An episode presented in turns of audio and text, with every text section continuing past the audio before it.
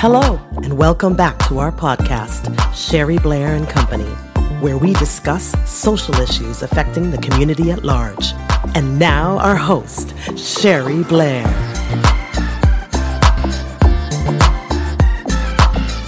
Hello, this is Sherry Blair bringing you a daily dose of positivity.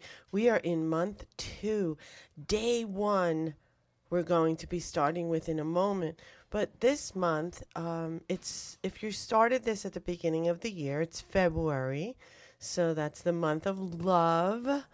It's also uh, Black History Month, so we want to explore all kinds of love, universal love, brotherly love, and this is a way to increase positivity in your life. So in month two, our focus is going to be What's love got to do with it? And the answer is everything.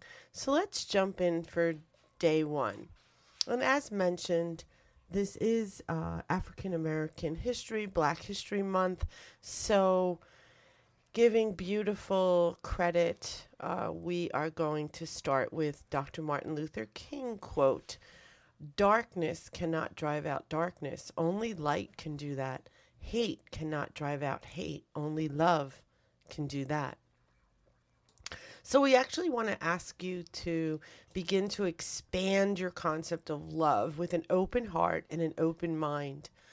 Take a moment to immerse yourself in radiant, warm light, light like rays of sunshine. Just even do a little meditation. Think about when you're sitting outside on a beautiful day. Maybe you're sitting at a, a ball game you're at a park, you're at a beach, you're taking a walk.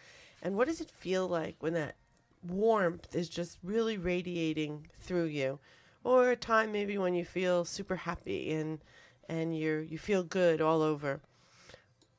Think about a metaphoric bath in that experience. So you've want what we want to do is really anchor it in um, this concept of love, love toward one another, op- um, ourselves and one another and opening our hearts and minds in a bigger, broader way. So, really take that moment, like soak in it, relax. in it. for anyone who loves a bubble bath or a whirlpool bath or sit in a jacuzzi or a steam room, whatever it is that works for you, do it and take some time with it. And then imagine the possibilities in your world, a world with more love and light in it. What would that be like?